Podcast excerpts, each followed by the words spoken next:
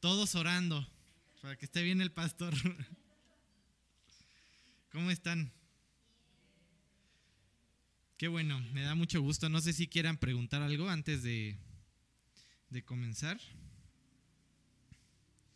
¿Todo bien para variar? Muy bien.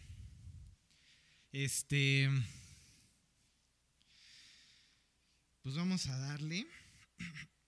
Vamos a seguir viendo ahora este estudio de... Igual no sé si ahí en el grupo pudieran poner si se escucha bajito, si se escucha bien. Porfa, para los que están en línea, sobre todo. ¿Sí? Entonces, bueno, pues vamos a seguir con este estudio de Apocalipsis. Hoy terminamos tal vez... sí se escucha bien. Entonces, hoy terminamos tal vez las iglesias. Y bueno, va a ser un tema complicado, sin duda, como lo ha venido siendo con algunas, ¿no? Y creo que es buen momento para hacer ese ejercicio de recordar, ¿no?, lo que hemos venido viendo. A ver, ¿cuáles son las iglesias? No abran sus Biblias, ¿no? O sea, tampoco va a haber calificación, ¿no? No es como que tengas que hacer trampa para pasar, ¿no? ¿Cuál es la primera? ¿Se acuerdan? Olvidaste tu primer amor. Haces de todo, pero no haces nada. Olvidaste el madero. Éfeso. Olvidaste el madero, Éfeso. Luego, iglesia modelo, pero sufre. Esmirna. Tienes buen testimonio, pero... También eres la iglesia donde va a haber mirra, ¿no? Este perfume que llega a Dios, pero también que es un ungüento para los muertos, ¿no? Luego de Esmirna, la primera que empieza a traer todas estas ideas de Baal, de los nicolaitas, ¿se acuerdan?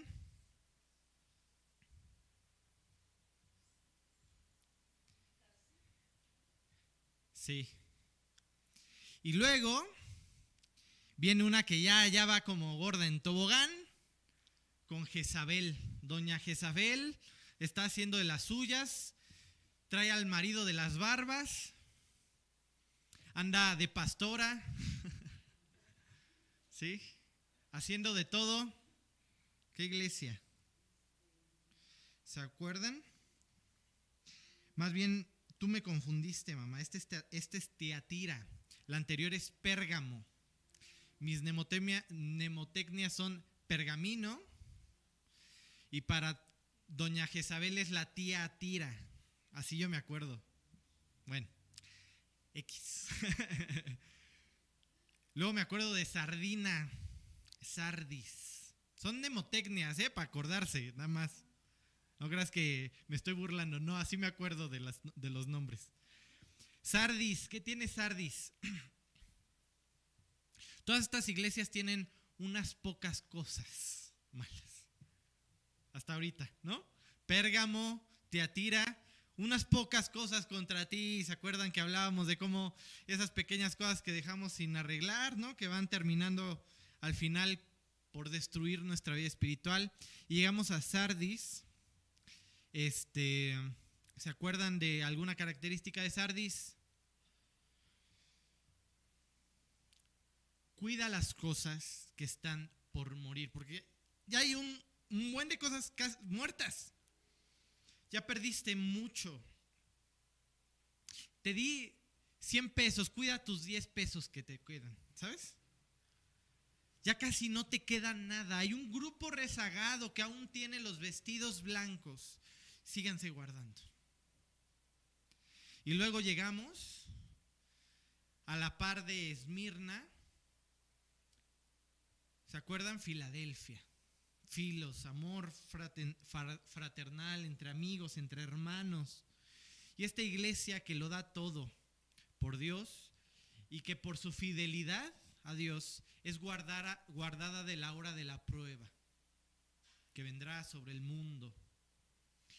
Y llegamos al desastre, llegamos al boom, No es casualidad, bueno, están ordenadas, ya hablamos mucho de eso al principio, pero es interesante ver, imagínate al pastor, está leyendo a Filadelfia, está escuchando los aplausos, ¿no?, de las huestes celestiales a la fe de estos hombres inquebrantables y esperando su carta, Laodicea. ¿Qué dirá de nosotros? ¿Qué hablará de mí? Y escuchas estas palabras. A ver, vamos a leerlo, después vamos a repetir algunos versículos, pero vamos a leerlo pues completo. Lupita, si puedes, en voz rugiente. Sí.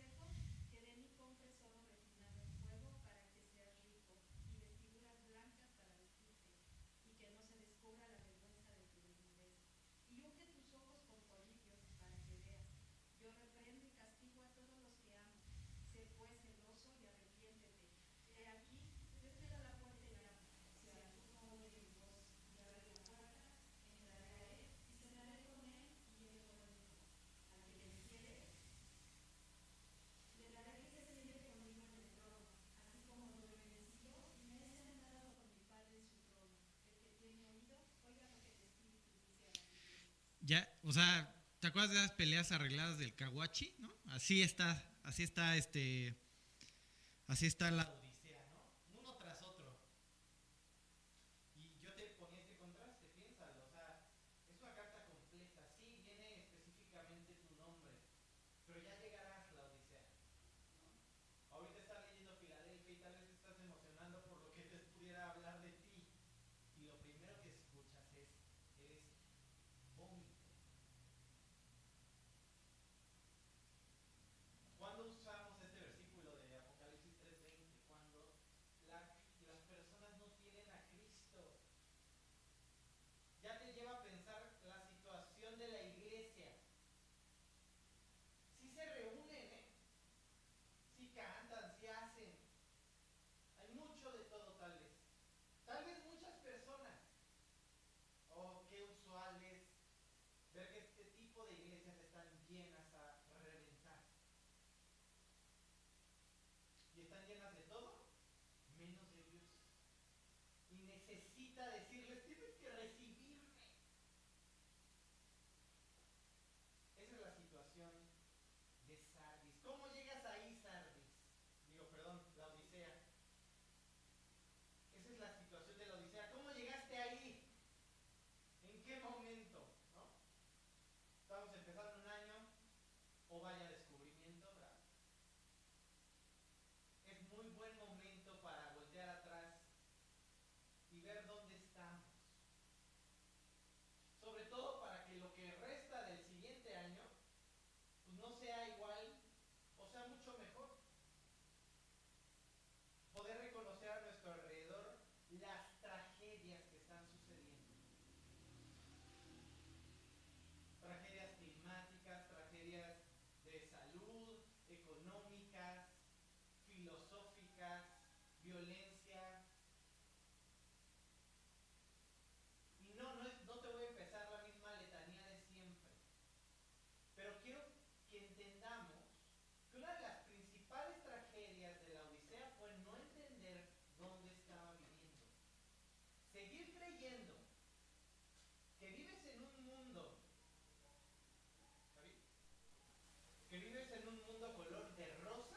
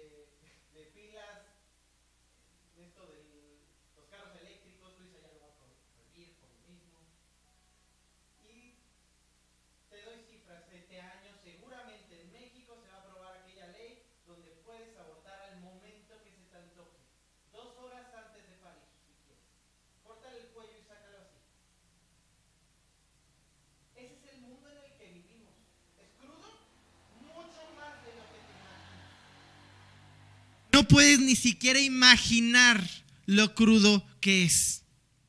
Juan Manuel me decía, mientras más conozco realmente cómo es el mundo, más me espanta, más digo, está más podrido de lo que pensaba. Está la situación peor de lo que pensaba, de lo que imaginaba. No vivimos en un mundo color de rosas. No, los gobernantes no quieren lo mejor para ti capturando al Ovidio. Viene alguien de Estados Unidos y es una ofrenda de paz. Y hay muchas cosas más profundas que no entendemos. No quiero deprimirte siendo las primeras semanas del año, pero esto te va a poner en una encrucijada, igual que a la Odisea. Y entonces podremos contestar a lo largo de este estudio, espero, dos preguntas, dos cosas. La primera, ¿qué llevó a la Odisea a ser como fue? A recibir estas palabras de su creador. Y la otra, ¿qué llevó a Filadelfia a ser quien fue? A estar y a vivir una vida como la vivió, ¿sí? Así que comencemos con la Odisea. La Odisea era un pueblo próspero en muchos sentidos. Era Suiza en su mayor apogeo de bancos. Tú sabes que de ahí viene todo, ¿no? Esta ideología de banqueros. Así era la Odisea, era rica en muchos sentidos. Y no solo eso, sino que era rodeada de riquezas. Vivía en una zona muy concurrida, en una llanura entre Laicos y Mendro, o Meandro, algo así. Y en esta zona en donde vivía tenía, imagínate el billete que tenía, que cuando tenía problemas, no sé, o algún terremoto, ya platicamos de eso, y tenían que reconstruir, le decía al gobierno, guárdate tu dinero, yo solito lo reconstruyo, ¿no? Era una iglesia con opulencia. Ahí van los famosos, para que me entiendas, ¿no? Ahí ofrendaban, mira, abundaban las arcas, ¿no? Tenían su sonido de Francia, ¿no? ¿Sabes? Esa era la iglesia en donde nos vamos a situar ahora. Tenía todo, económicamente hablando, pero es la iglesia con la peor condición espiritual. ¿Cuántas veces has pensado que si se arreglan tus problemas económicos, vas a ser un buen padre, feliz, amando a tu esposa, a tus hijos, sin preocupaciones, sin presiones, vas a abrir tu Biblia? No sé si todos, pero la mayoría lo hemos pensado.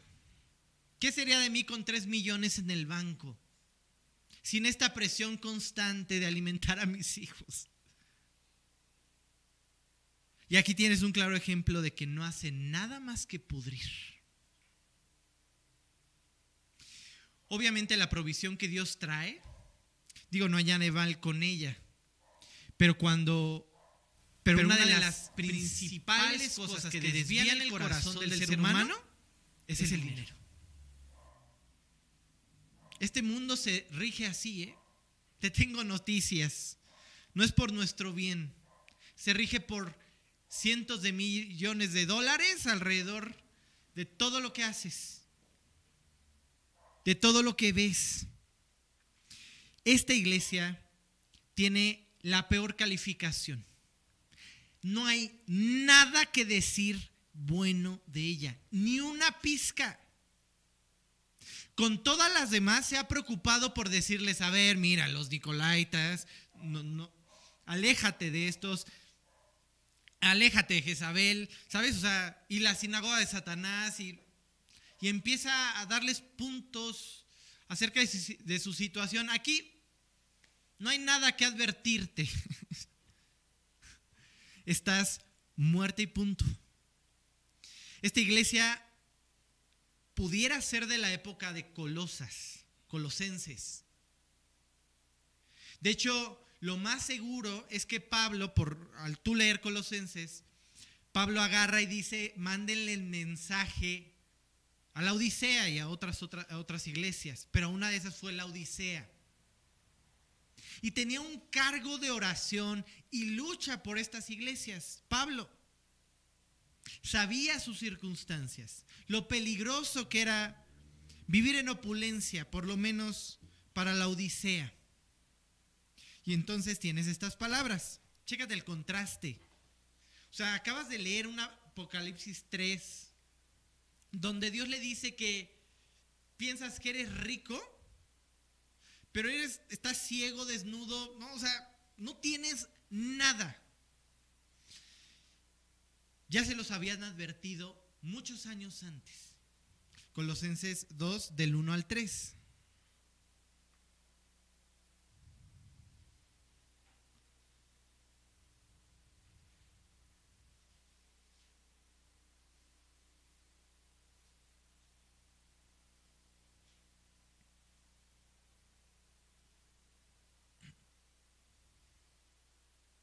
Colosenses 2, del 1 al 3. Porque quiero que sepas cuán gran lucha sostengo por vosotros y por los que están en la Odisea y por todos los que nunca han visto mi rostro, pero que sean consolados sus corazones, unidos en amor, hasta alcanzar todas las riquezas del pleno entendimiento, a fin de conocer el misterio de Dios el Padre, de Cristo, en quien están escondidos todos los tesoros de la sabiduría y del conocimiento.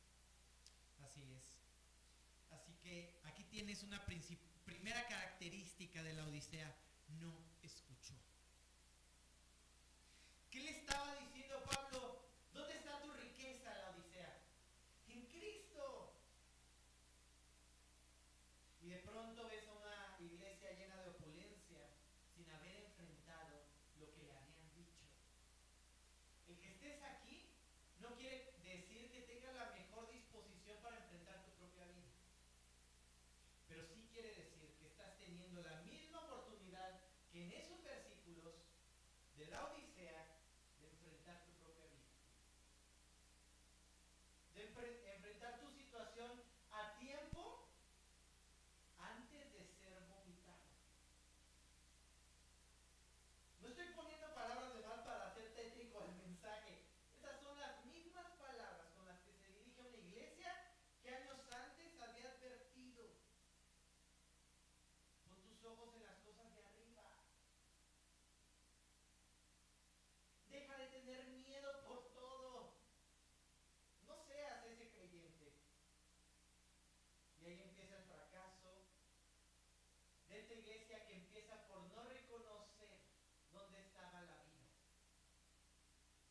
y que empieza a ser confundida, engañada por los falsos valores del mundo. No, mujer, esos grupos de morado no buscan lo mejor para ti. No es cierto. Te van a llevar a una posición donde vas a sufrir el resto de tu vida enojada por todo y con todos. Amargada. Te lo firmo. Colosenses 2.8. Te lo advirtieron, la Odisea. Te lo advirtieron a tiempo. Y hoy escucha las peores palabras de las siete iglesias. Mirad que nadie os engañe por medio de filosofías y buenas sutilezas, según las tradiciones de los hombres, conforme a los movimientos del mundo, y no según Cristo. Que nadie os engañe. Que nadie os engañe. Van a venir a decirte que tus millones en el banco son los que cuentan. La verdad. ¿Sí? Ay, sí es. Tus millones son los que cuentan, lo que vale la pena en tu vida, pero que nadie te engañe con ideologías huecas. Eso define nuestro mundo ahorita mismo. Cualquier filosofía que vengas a traerme del mundo allá afuera, hueca, vacía, vacía. ¿Sí? Aquí tú tienes a un creyente que adopta la filosofía del mundo como verdad. Para ese creyente es más fácil prender Ventaneando y creerle a Pati Chapoy que abrir su Biblia y creerle a su Dios. Es ese creyente que cuando escucha a un Dios que le dice, cuidado con tus ojos, y escucha aquellos versículos, ¿no?, de Job, de ¿por qué habría yo de mirar a una virgen? Ay, Dios, qué exagerado. Ah, pero ya viste que, ay, ya viste que tal engañó, que Shakira y que el Piqué. Oye, no podemos llegar a ser así. Digo, ya hay cada quien, volteará hacia adentro, hará introspección. Pero les puedo asegurar que hoy es más fácil prender tu tele y creerte todo lo que te ponen, abrir tu Biblia y comenzar a vivir una vida de fe. Oye, respeta a tu marido, dale su lugar. No, ¿no has visto ahí en las noticias cuántas mujeres desaparecidas? No estoy menospreciando eso. Lo que te estoy diciendo es que a veces cambiamos el plan de Dios para nuestras vidas. ¿Sí? El plan de Dios para nuestras vidas. ¿No has escuchado esos discursos de mujeres que jamás han sido madres, que nunca han sido violadas, pero su discurso para el aborto es, hay muchas que sí? ¿Y tú qué? No estás yendo a papacharlas.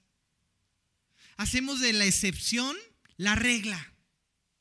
Y con eso pervertimos nuestros valores, nuestra ideología. Y esto, lo lamentable, es que no estamos hablando solamente del mundo allá afuera. No, estamos hablando de una iglesia cristiana, Laodicea. Ya gangrenó, ya está invadida esta iglesia, ya no hay Dios ahí, ¿sí? ¿Sabes cómo se presenta a esta iglesia?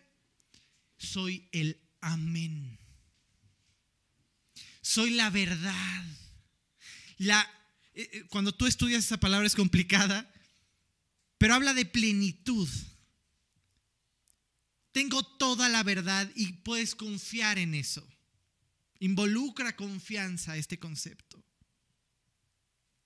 No son tus noticias, no son los programas que veas, lo que quieras, Netflix, lo que quieras. Laodicea, soy la verdad. Te vas a parar a tu iglesia todos los domingos a cantar y alzar las manos, pero ni tienes a Cristo. Voltea a ver la verdad.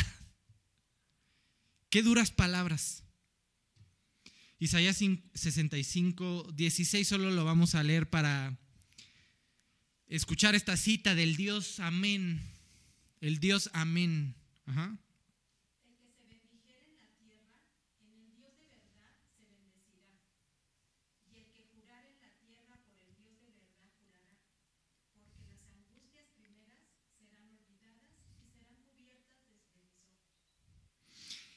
Tenemos que entender lo que le pasó a Laodicea. ¿Qué pasó? Filosofías huecas.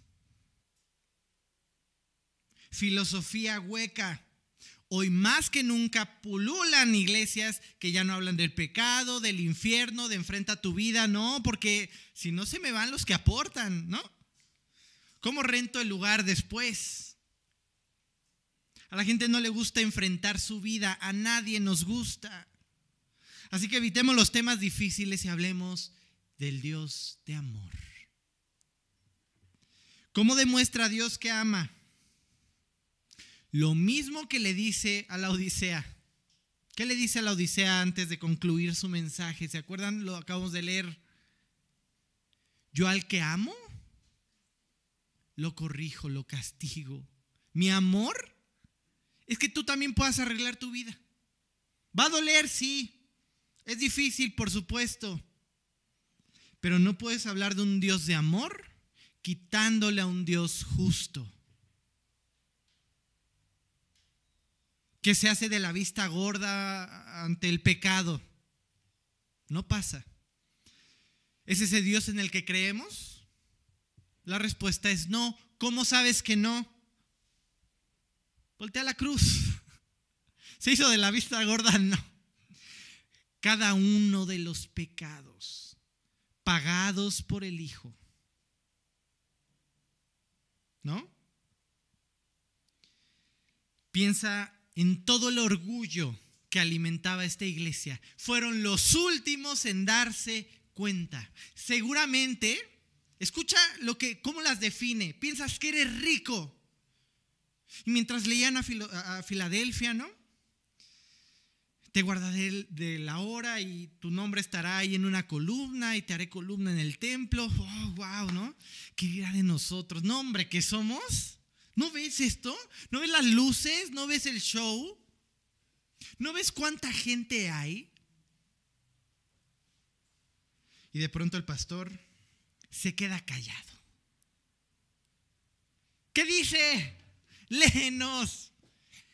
Que somos vómito. Eso dice.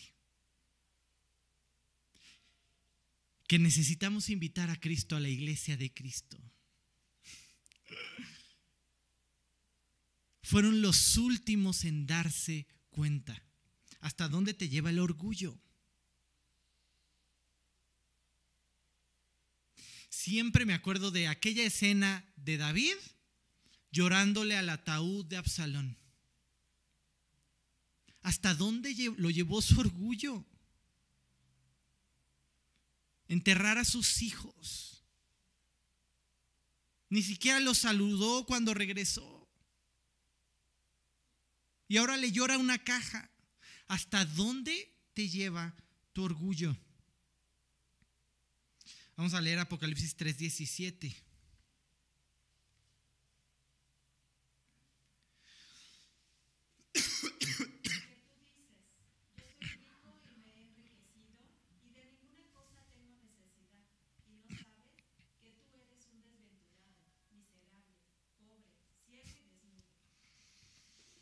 Imagínate al pastor leyendo a la congregación. Sí, traes tu Rolex y lo que quieras, pero aquí dice que eres un miserable, pobre, ciego, desnudo. ¡Guau! ¡Guau! Piensa en esos creyentes que ya no tienen cargo por las almas, que sí asisten a un grupo, pero ya no hay fuego en sus corazones. ¿Sí? Y más allá, piénsalo, más allá de cooperar para el reino de Dios, están cooperando para que mucha gente se vaya al infierno. Al no tener un mensaje claro. Si yo me pongo a tartamudear como usualmente me pasa, me vas a entender poco. Vas a salir tal vez sin nada. Eso es una iglesia que pierde el foco. ¿Sí? Una iglesia que comienza a pensar que sus años en Cristo son suficientes, que su cara bonita es suficiente, que sus decisiones pasadas son suficientes. Una iglesia en la hamaca, echándose su coquito, esperando que algo pase. Alguien más le hablará de Cristo. Alguien más se ocupará de ellos. En algún momento se arreglará mi matrimonio. Esta es una iglesia que representa al creyente que decide vivir de acuerdo a su propia voluntad, a sus propios estándares, ser suficiente. A ellos no les importaba lo que opinara Dios, sino lo que ellos pensaban de sí mismos. ¿Te imaginas? ¿Te imaginas vivir de esa forma? A todos nos ha pasado. Vamos a leer Proverbios 5, no lo puse ahí. Proverbios 5 del 11 al 13 y 16, 18. Proverbios 5 del 11 al 13 y 16, 18. Tienes a ese orgulloso que por más que todos a su alrededor le dicen que algo está pasando mal en su vida, que ve su vida, su familia quebrarse, a sus hijos también, él tiene otra opinión. Él tiene otra opinión. Ah, es que tú no sabes lo que me ha tocado vivir. Tú no sabes cómo me trata mi esposa, mi esposo. Tú no sabes cómo es. Tiene otra opinión incluso que la de Dios. A ver, Proverbios 5 del 11 al 13 y 16, 18.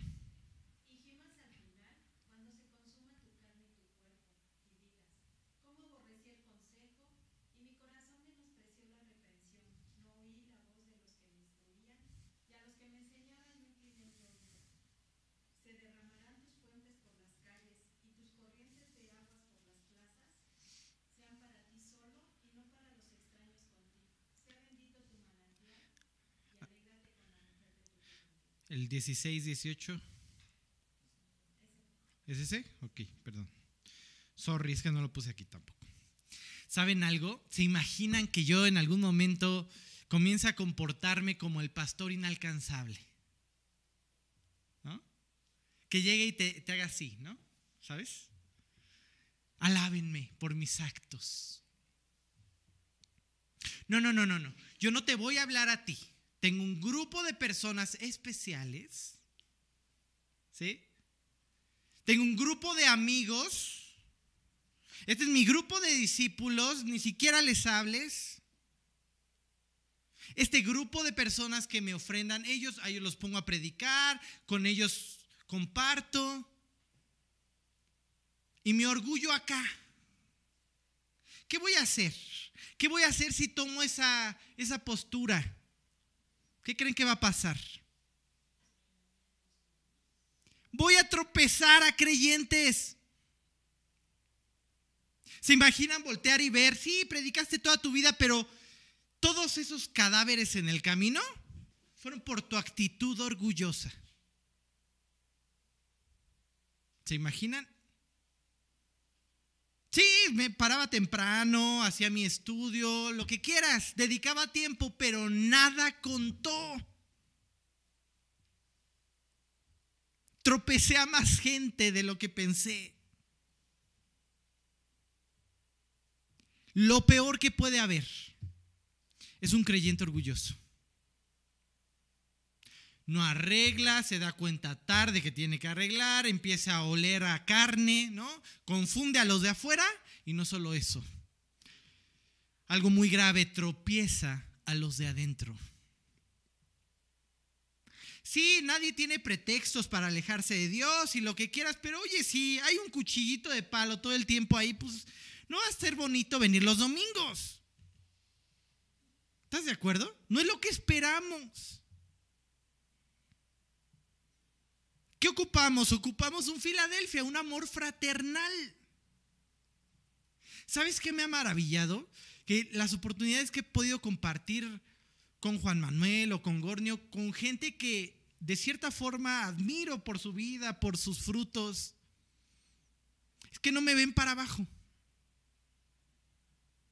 Es que puedo charlar con el cafecito, ¿no? ¿Sabes? Y eso acerca. ¿De qué sirve que yo te ponga a lavar acá? Y te muestre un falso Martín perfecto, que no se equivoca, que huele a ángel, que vuela, que toca el arpa. Para que después conozcas al verdadero y simplemente digas, ¡guau! Y te alejes. Y te apartes. ¿De qué sirve ser ese pastor, esa persona que nunca se equivoca? Y mira, con este ejemplo lo vas a tener claro. ¿de qué sirve ser el papámano de hierro? ¡Me defraudaste! Y ver a tus hijos que ya no te quieren ni ver. ¿De qué te sirve? No nos sirve de nada mantener nuestro orgullo y nuestro estatus espiritual. No, déjate de rollos. ¿Acaso soy el único que sufre problemas económicos, de salud, emocionales, con mi esposa, con mis hijos? ¿Soy el único? ¡No! Nos pasa a todos. No es que vivamos en depresión todo el tiempo, pero tenemos naturaleza, por el amor de Dios. Y muchas veces nuestra oración simplemente es: ayuda a mi incredulidad. Me está costando creer. ¿Y está mal reconocerlo? No, delante de Dios no. Y que la gente vea, pues soy de carne y hueso, me duele lo mismo. ¿Y saben algo? Al final de cuentas, cuando ponemos estos estándares, le estamos ofreciendo un Dios inalcanzable a las personas, a tus hijos. Un Dios que ni siquiera tú y yo agradamos como quisiéramos agradar, ¿me explico? O sea, ni por más que te esfuerces, vas a cumplir los estándares de Dios, ¿quién? Así que ponemos la salvación en el estante de arriba, ¿sí? Bueno, vamos a buscar el 15 de Apocalipsis 3, vamos a volverlo a leer. Y bueno, en este ejercicio de volver a escuchar lo que le dice a la Odisea, tenemos que entender que esta idea de solapar comportamientos equivocados simplemente por mantener mi estatus me lleva a ser vomitado. Eso le pasó a la Odisea. Son palabras bien fuertes, pero le pasó. No quiere decir que solapemos pecados. Quiere decir que cuando veas al de enfrente fallar, entiendas primero que tienes la misma naturaleza, enfrentes tu propia vida y ahora aconsejes sin pretender ser el perfecto que piensas ser. Ahí hay gracia, ahí hay misericordia, ahí abrazas, ahí ya no eres el creyente altivo que se topa con alguien deprimido. Y lo único que le dice a través de los versículos que le da es lo tonto que es por estar deprimido. En lugar de ir y llorar con él. En lugar de ir y mostrarle a Cristo. ¿Sabes en quién nos convertimos?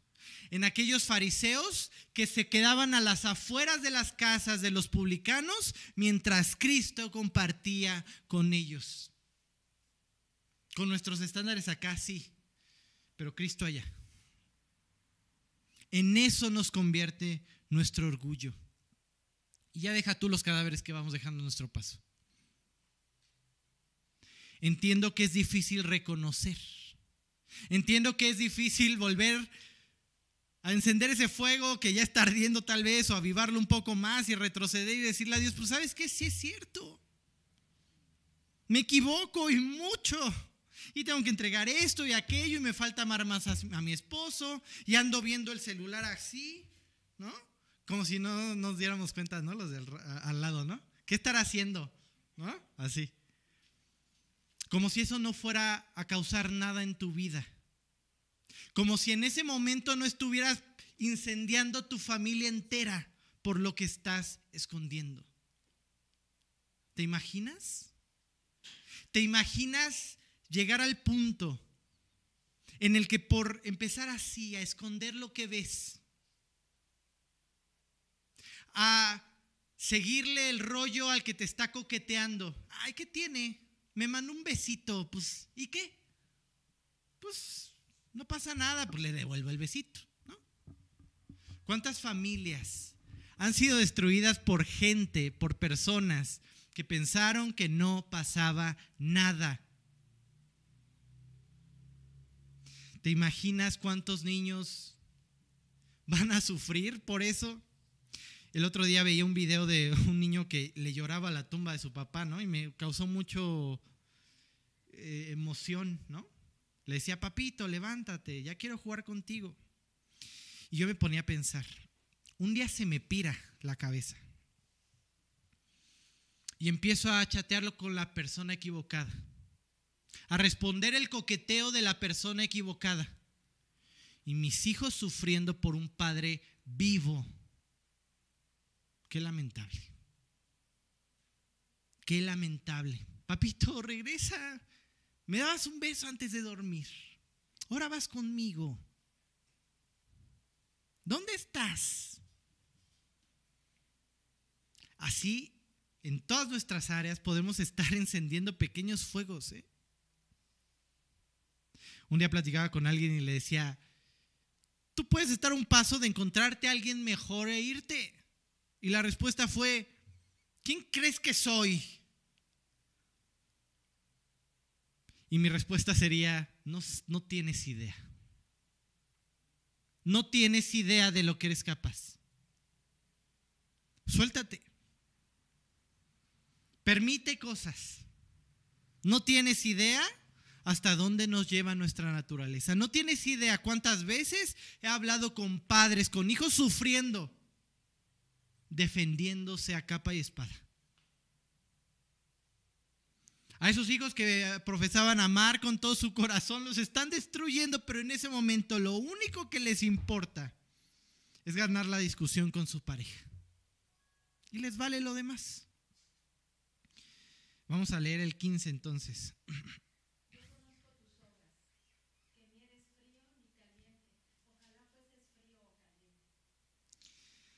Ay, Dios, qué increíble. Piensa esto. Y mientras te dijo esta frase, pensémosla hacia nosotros. Esta iglesia podía hablar de sí misma muchas cosas buenas. Tengo tantos discípulos, tengo tantos años en Cristo, tengo tanta, ¿no? He predicado aquí, he hecho esto, he hecho aquello. Dios no tenía nada que decir. ¡Qué increíble! Piénsalo. La iglesia podía hablar de sí misma maravillas. Tengo la mejor familia, los mejores hijos, la mejor esposa. Bueno, sí, eso sí se los puedo decir yo. Ando contentando a mi esposa. No es cierto. Pero Dios no tenía nada que decir de ellos. No tuvo ni una sola palabra de aprobación. Qué increíble, ¿no? Imagínate que yo hubiera llegado con ustedes a ofrecerles, oigan, es que, ¿qué creen? Yo me guardé toda mi vida para mi esposa. Hoy que yo sé que es ella, no la miro ni a los ojos para guardarme. Y te pongo acá, mira, te voy subiendo al estándar. ¿No? Tú nada más, ¿qué estarías pensando? No, hombre, pues mi vida está re mal, ¿no? Yo la besé la primera cita. ¿Dónde estoy yo, no? Ah, pero después te enteras que Martín tiene un chorro de problemas. Sobre todo por su esposa. Y se asoma. Pero tiene un chorro de problemas, pero yo ya te puse la vara aquí. Y ahora, ¿cómo asimilas que ese cuate que te puso la vara aquí, anda acá? Te quiebra. Te quiebra. Mira, mejor te digo, no, pues yo tengo mi naturalezota y tú no asebres nada. Y tengo mi actitud y tengo mi orgullo y tengo mi enojo y mi, ¿sabes? Mis cosas que aprendí de casa y lo que yo, ¿sabes? Cosas que no sé hacer, que no sé tratar de mis hijos. Y así de imperfecto Dios, todos los días, planea tomarme y hacer algo bueno. ¿Sí? Ahí invitamos a todos a vivir una vida con Cristo, ¿eh? ¿Por qué Laodicea? ¿Por qué este mensaje a Laodicea o el mensaje que está dando Laodicea es tan grave? ¿Por qué?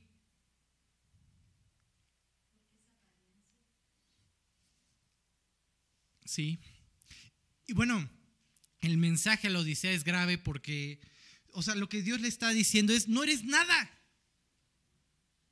O sea, ni eres frío, ni eres caliente y así no me sirves. Ahí en la Odisea se juntaba un arroyo con agua fría y agua caliente de algunos manantiales, ¿no? Y entonces cuando llegaba la Odisea era agua tibia. ¿A quién le gusta el agua tibia? Ellos entendían lo que Dios les estaba diciendo. No, no sirve para nada eso, ¿sí? No está haciendo ni uno ni otro. Qué increíble. Aquí hay una frase que me encantó. Para Jesús es mayor desastre el profesar a Cristo sin tenerlo que el rechazo abierto. Lo segundo indigna, lo primero da vómito, da náusea, pretender ser. Pretender ser algo que no somos. Y yo les decía que creen que es lo peligroso de esto. ¿Qué creen que sea lo peligroso? ¿Están mandando a gente al infierno? Llega gente nueva y jamás escucha que tienen que entregarle su vida a Dios. Y no solo eso, ves a gente que los confunde.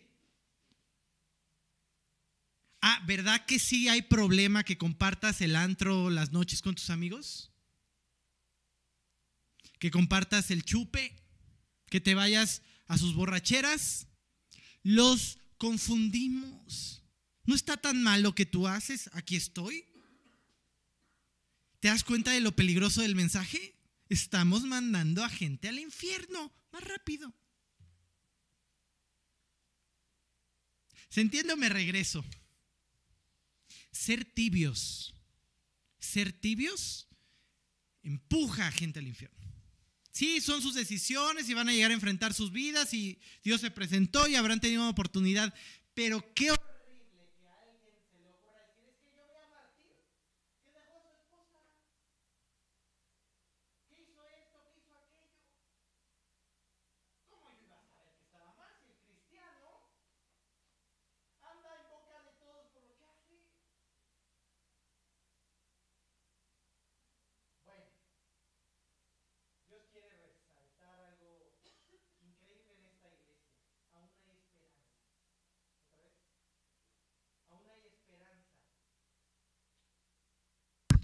o sea, literalmente el que estés escuchando todavía el mensaje, hay esperanza. Y de hecho al final les dice eso, arrepiéntanse. Todavía hay tiempo, sálvense algunos. Algunos no estarán hechos piedra. ¿Sabes qué es lo más difícil? Háblale a un niño que creció en iglesia cristiana, sus papás vivieron mal, se separaron, lo que quieras, tuvo tragedias. Ahora háblale de Cristo.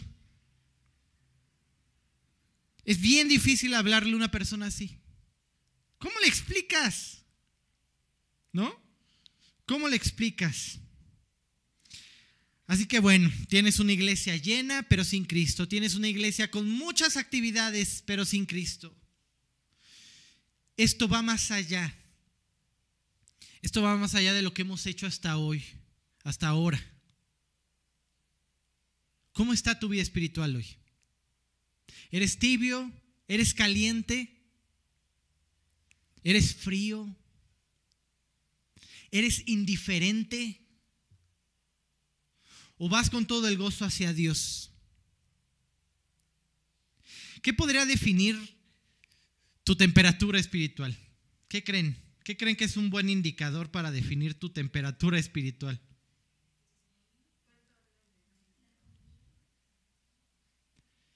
Tu actitud hacia el pecado hoy. ¿Estás de acuerdo? O sea, ¿cómo estás en el momento en el que viene la tentación? Nadie me ve. ¿Qué tanto es tantito? ¿Cuál va a ser el problema? No estoy haciéndole daño a nadie. Y comienzas a permitir ciertas cosas. O en ese mismo momento, el único pensamiento que invade tu corazón es, le voy a fallar. a la persona que más me ama, a Dios. Mi relación, esa relación que Dios ha empezado conmigo, no la quiero perder por esto. Eso habla de tu temperatura. ¿Cómo ves el pecado hoy? Y quiero decirte algo, déjenme, encuentro esa frase que me había gustado. Les voy a leer esto, dice: un creyente tibio es aquel que lo que oye no lo alcanza a encender. O sea, no es suficiente, sale igual. Sintió bonito, su conciencia se apaciguó tal vez un poco, pero sale a vivir igual. Sus convicciones no alcanzan a afectar su conciencia ni su voluntad. Sigue viviendo igual. No niega la cruz de Cristo. No, pues sí, Cristo murió en la cruz, es el Hijo de Dios. Solo que no vive en ella, ni por ella, ni le es vital hacerlo. Habla del destino de las almas. Sí, se van a ir al infierno si no aceptan a Cristo, pero no alcanza a sufrir por ellas. No va y les predica. Ve lo malo del pecado, pero no lo trata como un veneno mortal que puede destruir su vida. ¿Qué es lo que realmente eres? ¿Qué es lo que realmente soy yo? ¿Qué creen? ¿Qué creen que sea? Pues nuestra vida se ve a los ojos de Dios, de nuestra relación con Él. No somos más de lo que hemos leído, de lo que hemos memorizado, de lo que hemos entregado, de lo que oramos. Espiritualmente no somos más que eso, de lo que le hemos permitido a Dios hacer en nuestras vidas. Deja de contar tus triunfos, porque es lamentable ver testimonios que estando aquí caen a lo más bajo. Y así que voltemos hacia Dios y escuchemos de su boca la respuesta: Dios, ¿qué piensas de mí? ¿Quién piensas que soy? ¿Dónde está mi corazón? ¿Cuál es mi temperatura espiritual? ¿Lo hago por cumplir o no?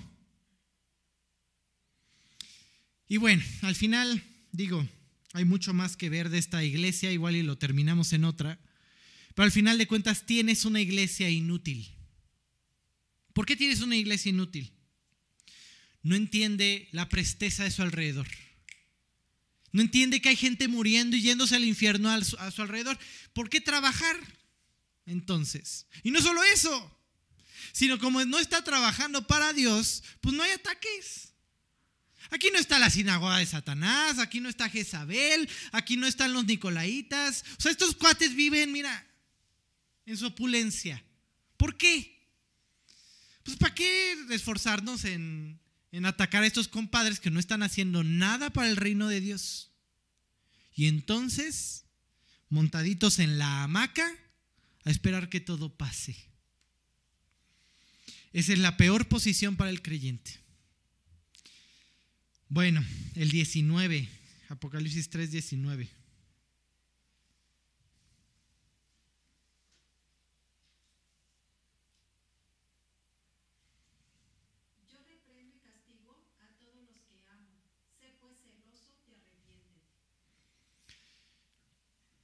Es el momento. O sea, sí, eso es un mensaje fuerte, les hablas bien duro, Dios, no me vean feo a mí, así dice, ¿no? O sea, yo no me inventé la palabra vómito, ¿no? Así les habla, así los enfrenta. Pero cuánta misericordia de parte de Dios por enfrentarlos. Siguen vivos. Siguen respirando como para poder agarrar y hincarse después del mensaje y recibir a Cristo, ¿sabes? Entonces, no estoy diciendo que aquí hay, bueno, puede pasar, ¿no? Pero cada quien tendrá que analizar su vida, ¿no? En cuanto a su estatus espiritual con Dios. Y esa es la invitación que Dios nos hace hoy, a tiempo. Como en aquella carta a los Colosenses, a tiempo, Laodicea, antes de esas palabras fuertes de parte de tu Dios. Volvamos a avivar el fuego hacia nuestro Dios. Como dijera Jeremías, de mala gana, pero lo dijera Jeremías: Me sedujiste, oh Dios, y fui seducido. Más fuerte fuiste que yo y me venciste. Se empieza a quejar después, sí. Pero se deja convencer por su Dios que lo ama. Se deja seducir para volver a vivir una vida de fe, de victoria. Sí, hay broncas, lo que quieras, pero yo me la paso pensando en este mundo con todas sus perversiones y cosas horribles que tiene a mis hijos. Y no me lleva más que a orar por ellos, clamar por ellos y decirle: Dios, guárdalos. O sea, tú ves las imágenes esas de Valencia y cómo tienen esta idea de horrible de los niños y cómo los lastiman y hacen cosas perversas. Y lo único que me lleva es: por favor, Dios, guárdalos, guárdalos. No tenemos más que una relación con Dios. Lo de allá afuera no vale la pena. ¿Y lo puedes entender a tiempo o a punto de ser vomitado? Pero espero que sea a tiempo y que yo también entienda a tiempo. Gracias a Dios, hoy no tenemos que enfrentar la persecución que vivieron muchos porque tú hoy estés sentado aquí. Piénsalo. ¿Cuántas personas dieron su vida? ¿Cuántas personas contrabandearon Biblias? Arriesgaron el pellejo por irse de misioneros, siendo que los podían matar. Fueron Filadelfia. Fueron esa iglesia fiel que veía que el de al lado se iba a ir al infierno y no podía quedarse con las manos cruzadas. Tengo que ir y hablarle. Oye, pero te van a matar. Me vale. Y ahí tú tienes cientos de testimonios de misioneros, de gente aguerrida, aferrada, que no volvía a casa con tal de llevar el mensaje de la cruz. Hoy tal vez no pase yo tirándole a todos esta bola de gañanes que rigen el mundo, y que si vacunas, y que si esto, y que si aquello, y que si el aborto, no pasa que nos cierren el canal. Pero ¿y si llega un momento en el que esté en riesgo nuestra vida? Yo me ponía a pensar y decía: todos los días intento orar con mi hijo, le leo la Biblia, lo traigo a los estudios, me ha visto predicar. ¿Qué pensaría si en un tribunal me ve negando a Cristo por conservar mi vida? ¿Qué testimonio le daría? Y ya deja tú eso. ¿Qué testimonio le daría si me voy con alguien que empiezo a chatear? Si lo abandono y me voy a vivir mi vida loca porque se me piró un tornillo, ¿a dónde lo estaría encaminando? ¿A dónde estaría encaminando a mi hija? ¿A los brazos de qué patán? Vamos a leer 2 Corintios 4:13.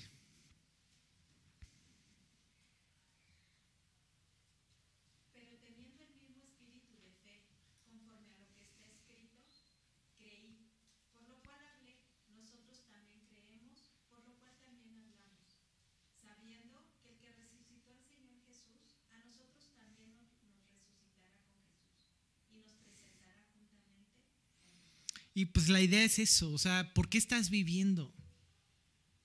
O sea, de verdad allá afuera no vale la pena vivir por nada. Pero si has creído, vive por lo que has creído. Y de eso habla. Porque entonces, en algún punto, seremos resucitados con Cristo, dice. ¿Sí? Esta vida, esta iglesia, todas las iglesias se dividen en estas dos personas. Entre aquellas que juegan a ser creyentes, que juegan al cristiano, que no se comprometen en nada, que buscan su estatus. Uy, a ver si a mí ya me ponen a predicar. Que buscan algo, que tienen sus intereses, pero que en algún momento serán vomitados. Y esta otra iglesia, con un fuego en el corazón, que se dejó conquistar por Dios y que va por las almas, que vive para Cristo. Filadelfia, un amor fraternal que los une. No son perfectos, no pretenden serlo. Dejan a Cristo trabajar en sus vidas, que es lo más importante. Vamos a leer para finalizar 2 Corintios 4:15.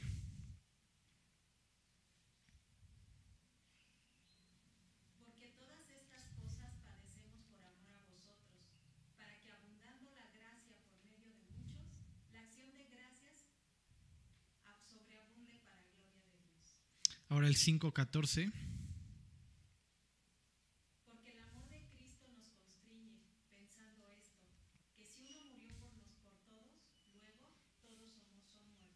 O todos murieron. ¿Saben? Ese versículo es muy interesante. O sea, eso es alguien que entiende la cruz. Que vea a alguien sufriendo, pagando por lo que yo merecía pagar, así tan inmerecido como lo veo, y entonces decide dar su vida por ese alguien. Eso significa este versículo. Luego todos murieron. En Filadelfia, este versículo es verdad. Voltearon a ver a Cristo. Empezaron a vivir por Él y dieron y entregaron sus vidas por ese mismo Dios. ¿Cómo estás viviendo tú? ¿Hacia dónde va tu vida? El mundo se va a poner peor. Te lo adelanto. ¿Crees que es casualidad todas esas heladas de -50 y tantos? Y ya ni te cuento. Pero el mundo se va a poner peor en muchos sentidos. ¿Dónde está tu fe? Porque si estás en tibieza, te vas a enfriar. Pero si has dejado que el fuego de Dios avive constantemente tu vida, Él te guardará de la hora de la prueba. Bueno, creo que no sé si puse un par de preguntas al final. Ahí dale si quieres, adelántale. Sí. ¿Cómo se hablará de ti al final de tus días? Les puse. ¿Cómo se hablará de mí? ¿Cómo se hablará de esta iglesia? ¿Qué van a hablar de G316 Lomas Estrella? De sus pastores, de sus ovejas, de sus maestros. ¿Qué se dirá de nosotros? ¿Se hablará de nosotros como la Odisea? Una iglesia, una persona inútil e indolente, que no supo medir los tiempos, que vivió a su antojo, que desaprovechó la gracia. O como la iglesia fiel que fue guardada de la hora. Que tuvo sus broncas, pero que no dejó de mostrar a Cristo. ¿Sí? Abandona la comodidad en la que estés. Ponte a leer, ponte a memorizar, ponte a orar. No tenemos más a qué aferrarnos. Tu dinero va a valer menos meses después, días después, mucho tiempo después. Va a valer nada. No sé a qué más te aferres, a tu trabajo. Somos reemplazables en un segundo. A tu propia vida, a tu salud. ¿A qué te aferras hoy? Nada vale la pena, nada merece nuestro esfuerzo como buscar a Cristo. No te estoy poniendo la vara acá. No, así como somos. Con nuestras debilidades, nuestros problemas. Yo también me he deprimido. Yo también he querido no salir de mi cama un día, ¿sabes? Me ha pasado. Y es en esos momentos donde el consejo debe de entrar a lo profundo de tu corazón. Ponte a cuentas con Dios. Búscale. Porque va a ser hallado por los que le buscan. Esa es su promesa. Y no va a haber nada a lo que nos podamos aferrar mientras las cosas se ponen peor y peor. Así que a vivir para Cristo y a evitar a toda costa ser la Odisea. ¿Eh? A toda costa. Dejar de vivir por pretensiones. Tropezar a creyentes y a no creyentes. Por tratar de ser el non plus ultra de algún lugar. Uf, absurdo. Mejor seamos sinceros delante de Dios y a reconocer. Y no sacrifiques tu familia, tus amigos, ¿Sabes qué es la odisea? La odisea está en la hamaca.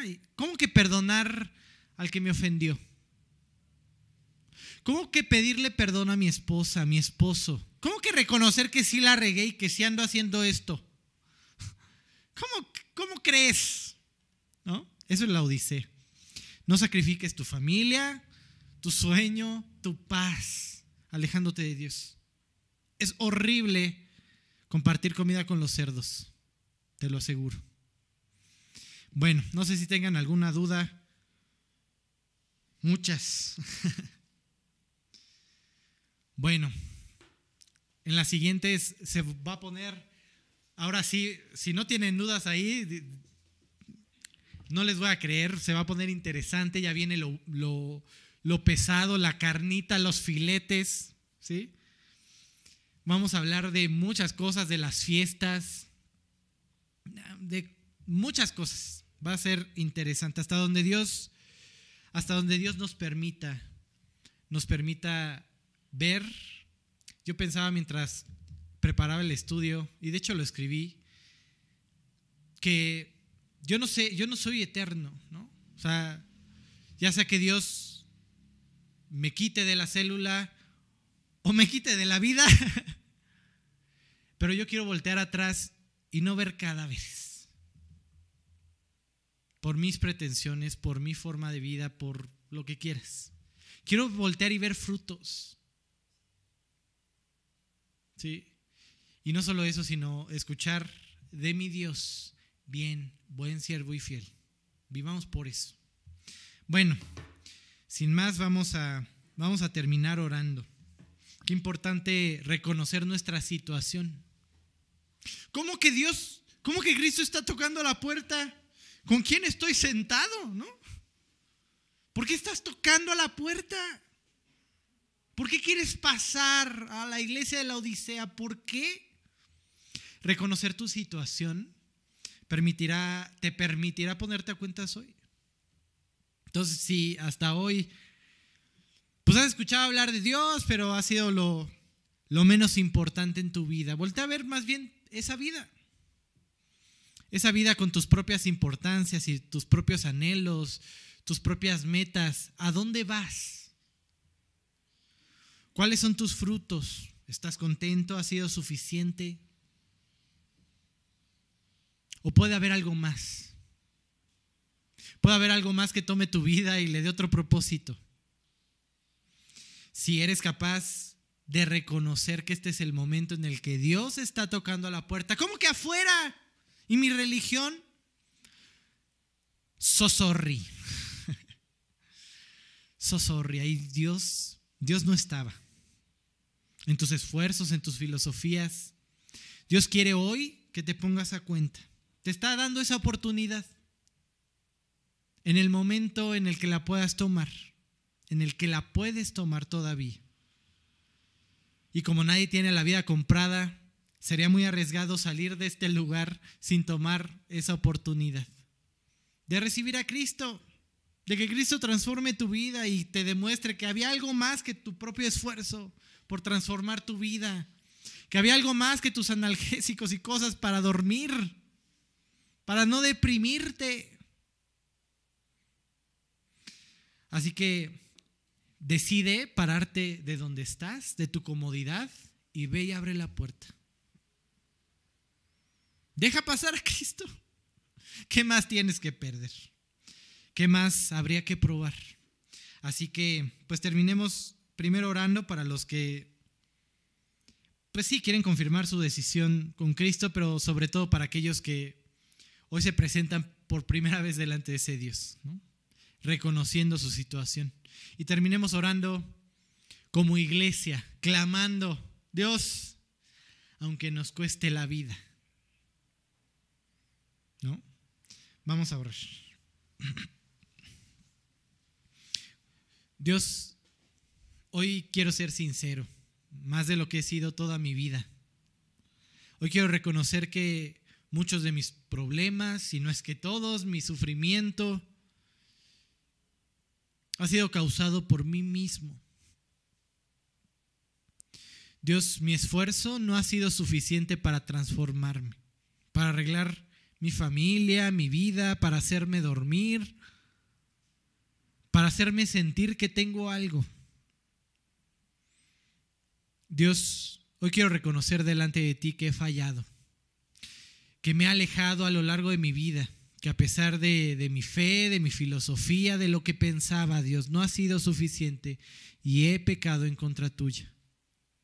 Hoy quiero reconocer que Cristo murió en aquella cruz para pagar lo que yo tenía que pagar, que tú enviaste a tu Hijo como la mayor muestra de amor por mí, para poder hoy tener una oportunidad de experimentarte en mi vida. Transfórmame, límpiame, llévame a conocerte más profundamente, a entender que no había más verdad que la tuya. Dios, gracias por aquella cruz, gracias por este día y gracias por esta nueva vida. Padre, todos queremos suplicarte, Dios, que nos dé las fuerzas necesarias, suficientes, para terminar la carrera,